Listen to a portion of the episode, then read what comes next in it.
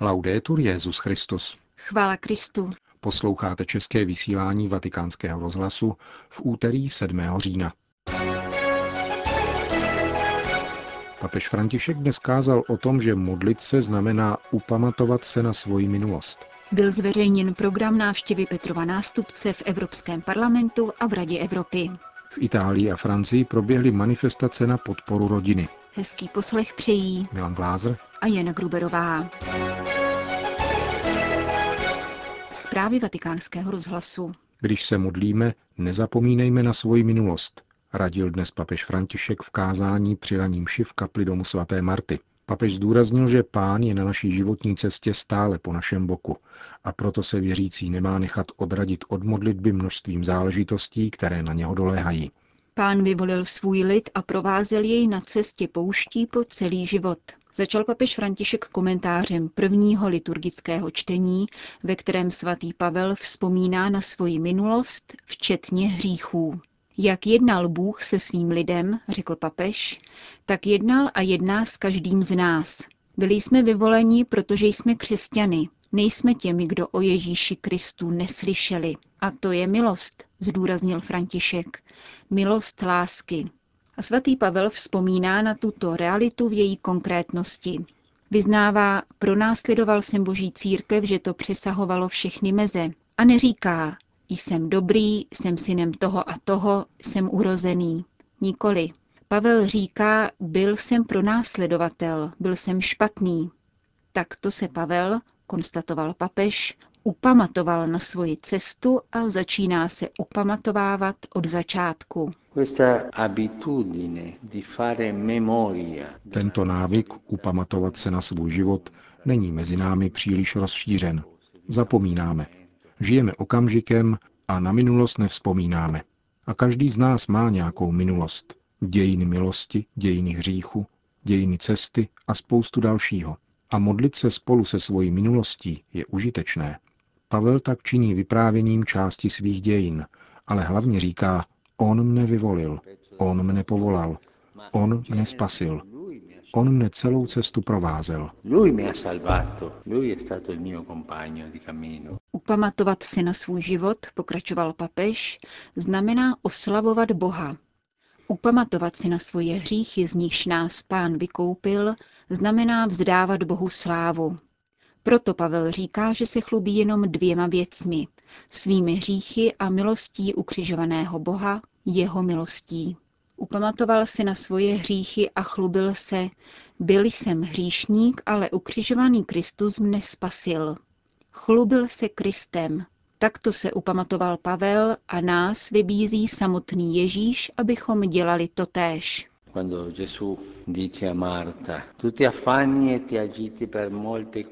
Když Ježíš říká Martě, děláš si starosti a znepokojuješ se pro mnoho věcí, ale jen jedno je třeba, Marie si vybrala nejlepší úděl, co to znamená?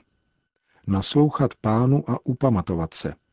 Nelze se každý den modlit, jako kdybychom neměli dějiny. Každý z nás má svoji minulost. A s těmito dějinami v srdci přistupujeme k modlitbě, jako Marie. Častokrát se však jako Marta necháváme odradit pracemi, denním zhonem, konáním toho, co jsme povinni konat a zapomínáme na tyto dějiny. Náš vztah s Bohem, řekl dále papež, nezačíná dnem křtu, tím je zapečetěn. Začíná, když na nás z věčnosti Bůh schlédl a vyvolil nás. Začíná v božím srdci. Upamatovat se na svoje vyvolení, kterým na nás zhlédl Bůh. Připomenout si běh svojí smlouvy. Ctil jsem ji nebo ne? Jistě, že ne. Jsme hříšníci a pamatujeme, připomínáme si příslip, který Bůh dává a nikdy neklame a který je naší nadějí. To je pravá modlitba. Papež pak uzavřel homilii výzvou k modlitbě slovy 139. žalmu. Hospodine, ty mě zkoumáš a znáš, ty víš, když sedám i když vstávám. Poznáváš mé myšlenky již z dálky, ať jdu nebo ležím, ty to určuješ, všímáš si mých cest. Toto, dodal papež František, je modlitba upamatování se před Bohem na svoje dějiny, protože naše dějiny jsou dějinami jeho lásky k nám. Druhý den zasedání biskupské synody o rodině proběhl rovněž za účasti papeže Františka. Témat jednání bylo podle Instrumentum Laboris Evangelium rodiny a přirozený zákon a rodina a povolání člověka v Kristu. Při zahájení dnešního zasedání bylo zveřejněno, že kardinálská konzistoř, která se měla původně zabývat některými kauzami Kongregace pro blahořečení a svatořečení v pondělí 20. října, byla Petrovým nástupcem rozšířena a bude se věnovat situaci na Blízkém východě na základě výsledků nedávné porady nunciů zemí této oblasti, konané ve dnech 2. až 4. října ve Vatikánu. Pokud jde o samotné zasedání biskupské synody, jak sdělil na dnešní polední tiskové konferenci vatikánský tiskový mluvčí otec Lombardy, od včerejška odpoledne do dnešního dopoledne promluvilo v synodní aule celkem 70 biskupů. Svatý stolec dnes zveřejnil program papežovy návštěvy ve štrasburském sídle Evropského parlamentu a Rady Evropy. Proběhne v úterý 25. listopadu. Petrův nástupce vyletí před 8 hodinou raní z Říma, aby o dvě hodiny později přistál na mezinárodním letišti ve Štrasburku Enzheimu. Odtud se i hned odebere do Evropského parlamentu, kde pronese první promluvu. V poledne pak zavítá do Rady Evropy, kde vystoupí s další promluvou. S evropskými institucemi se papež František rozloučí už ve 13.50, kdy odletí zpět do Říma. V souvislosti s ohlášením programu papežovy jednodenní cesty oznámil vatikánský tiskový mluvčí otec Federico Lombardi, že v průběhu budoucího roku svatý otec vykoná apoštolskou cestu do Francie. Její termín a program dosud nebyly stanoveny. Alepo. Bohužel musím potvrdit, že v obci Knae byl unesen otec Hanna Jalův a spolu s ním asi 20 křesťanů, sdělil dnes pro agenturu Fides a poštolský vikář syrského Alepa biskup George Abu Chazen. Kolektivní únos se odehrál v noci z neděle 5. na pondělí 6. října a jeho autoři jsou neznámí. Nevíme, zda to byli džihadisté či jiné skupiny, dodává františkánský biskup. Podle tiskového prohlášení Jeruzalémské kustodie svaté země stojí za únosem teroristé ze skupiny Jahbat al-Nusra. Apoštolský vikariát pro katolíky latinského obřadu v Alepu dosud nebyl únosci kontaktován a ani se mu nedaří navázat kontakt s unesenými. Františkánský klášter v obci byl vyrabován a ostatní obyvatelé obce se před útočníky ukryli. Františkánské řeholnice nalezly útočiště v domech vesnických obyvatel. Kná je křesťanská vesnice v údolí řeky Oronte, poblíž tureckých hranic. Před začátkem války byl jejím pulzujícím střediskem františkánský klášter, mládežnické centrum, škola a ordinace, kde pracovali sestry františkánky. Otec Žalův až do únosu s velkým elánem vedl činnost farnosti, oratoř, letní programy a duchovní cvičení. Ve skupině unesených křesťanů jsou také mladí lidé, jak chlapci, tak dívky. Itálie. V souvislosti s nedávnou pětní vzpomínkou na eritrejské uprchlíky, kteří před rokem utonuli poblíž ostrova Lampedusa, je nutné vzpomenout na stroskotání syrského plavidla, ke kterému došlo pouhých osm dní poté. Sdělovací prostředky mu tehdy nevěnovaly žádnou pozornost, ačkoliv počet obětí je srovnatelný. Nyní zprávy o tragédii, které se jistě dalo zabránit, probleskují některými italskými periodiky. U sicilského ostrova Lampedusa v říjnu 2013 zahynulo 388 eritrejských emigrantů, zatímco ve vodách mezi Maltou a Sicílií našlo smrt 26 syrských občanů a 260 osob se dosud pohřešuje. Mezi nimi jsou také dva synové syrského lékaře Mohanada Jamo, šestiletý Mohamad a devítiměsíční Mahel. Jejich otec byl před vypuknutím války v Sýrii uznávaným odborníkem a primářem jednotky intenzivní péče v nemocnici v Alepu. Pokud by pro Syřany byl otevřen tzv. humanitární koridor, zaplatil by si letenky a vycestoval se svou ženou, inženýrkou a třemi dětmi do Evropy. Takto se nalodil na rybářskou bárku spolu s dalšími pětisty syrských uprchlíků, včetně mnoha svých nemocničních kolegů, lékařů a farmaceutů. Mohamed Jamo nyní žije v Německu, odkud naléhá na vyjasnění tragédie, které se dalo zabránit.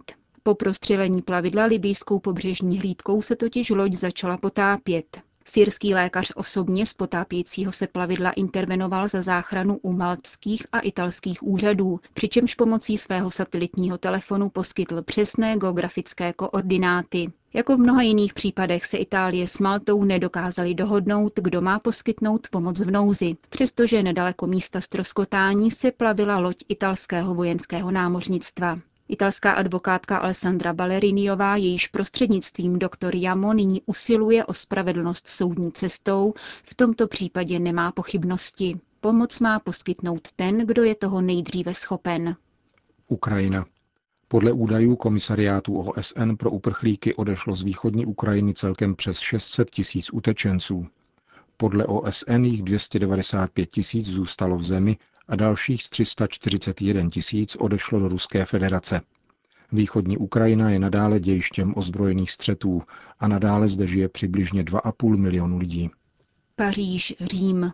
Půl milionu lidí minulou neděli prošlo francouzským hlavním městem a nejméně 30 tisíc manifestantů defilovalo v Bordeaux na protest proti pronájmu dělohy, umělému oplodnění bez otce a šíření genderové ideologie ve školách. Pokojný průvod organizovala asociace Manif Purtus.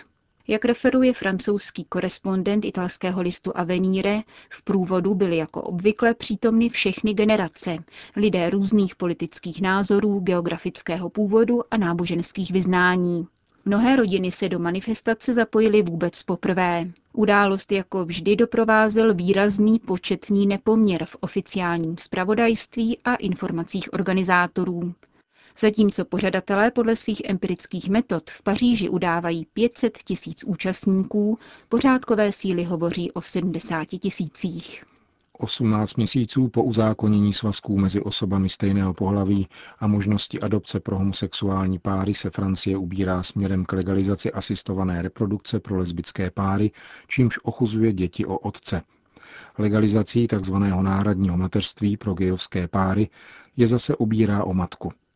Manifestanti na tento vývoj reagovali mnoha slogany typu Žena není stroj na výrobu dětí nebo Lidská bytost není zboží. Zároveň od francouzské vlády požadují, aby uvolnila daňové zatížení rodin. V Itálii se v neděli večer souběžně na stovce hlavních náměstí šachovnicovitě a s knihou v ruce rozestavěli tzv. stojící hlídky. Také tato forma tichého protestu podporuje rodinu a upozorňuje na omezování svobody slova, avšak tentokrát se stala terčem násilných výpadů opozičních skupin. Podle organizátorů nad svědomím italských senátorů, kteří projednávají zákon o homofóbii, bdělo zhruba 10 tisíc manifestantů. Redaktor vatikánského rozhlasu mluvil s jednou z nich a z bezpečnostních důvodů zachoval její anonymitu. Mm, Upřesňuji, že hlídky jsou nekonfesní. Máme mezi sebou muslimy a ateisty. Nejsme tedy katolická asociace. Je to spontánní hnutí lidí, kteří apoliticky manifestují za svobodu projevu.